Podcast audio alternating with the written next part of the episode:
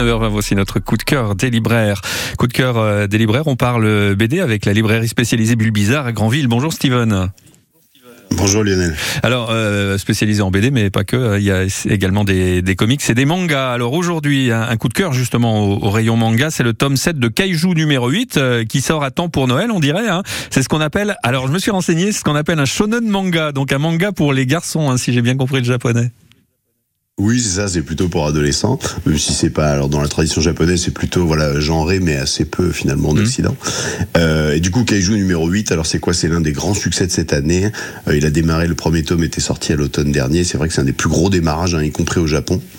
Donc les kaiju, qu'est-ce que c'est? Bah, dans, le, dans, le, folklore japonais, les kaiju ce sont des, des, créatures étranges et plus particulièrement les monstres géants. Alors il y en a un qu'on connaît bien, c'est Godzilla qui est un kaiju. Alors là, dans ce manga là, euh, donc les kaiju donc sont pas méchants hein, foncièrement, en fait, ils incarnent plutôt des, des de la nature surpuissante. Et là, ils surgissent un peu partout dans le monde, et particulièrement au Japon, dans le manga. Et euh, le Japon a donc mis sur pied une unité d'élite hein, qui est chargée de les combattre, parce qu'évidemment, ces espèces de gros monstres-là euh, ravagent tout sur leur passage. Le héros de la série est un, un jeune héros qui s'appelle Kafka Ibino.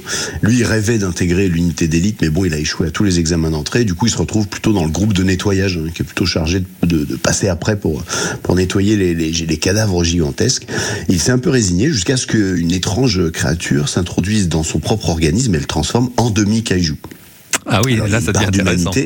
Eh ouais, ça devient un peu intéressant. Il y a une part d'humanité qui subsiste en lui, qui le pousse à sauver ses semblables. Et, mais bon, à condition que, bien sûr, qu'il réussisse à, dompter sa, nouvelle nature. Et donc, bah, c'est amusant parce qu'on le retrouve euh, le thème de la métamorphose, euh, un héros qui s'appelle Kafka. Donc, euh, bon, voilà, ça, évoque certaines choses, évidemment, d'autres, auteurs, d'autres noms dans la culture mondiale.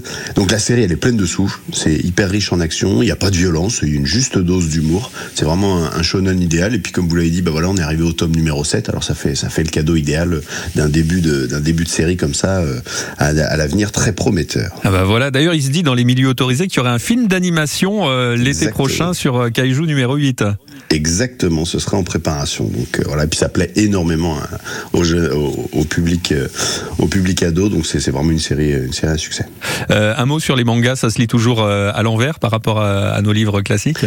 Ah bah à l'envers par rapport à nous, à l'endroit par rapport au Japon. Donc ça se effectivement de droite à gauche, ouais, tout à fait. Merci beaucoup Steven. La librairie Bulle Bizarre à Granville. Votre coup de cœur du jour, c'est un manga. N'hésitez pas, ça fera plaisir, ça fera plaisir. Ça, c'est le tome 7 de Kaiju numéro 8. Bonne journée Steven, à bientôt. Merci beaucoup, à bientôt. Au revoir.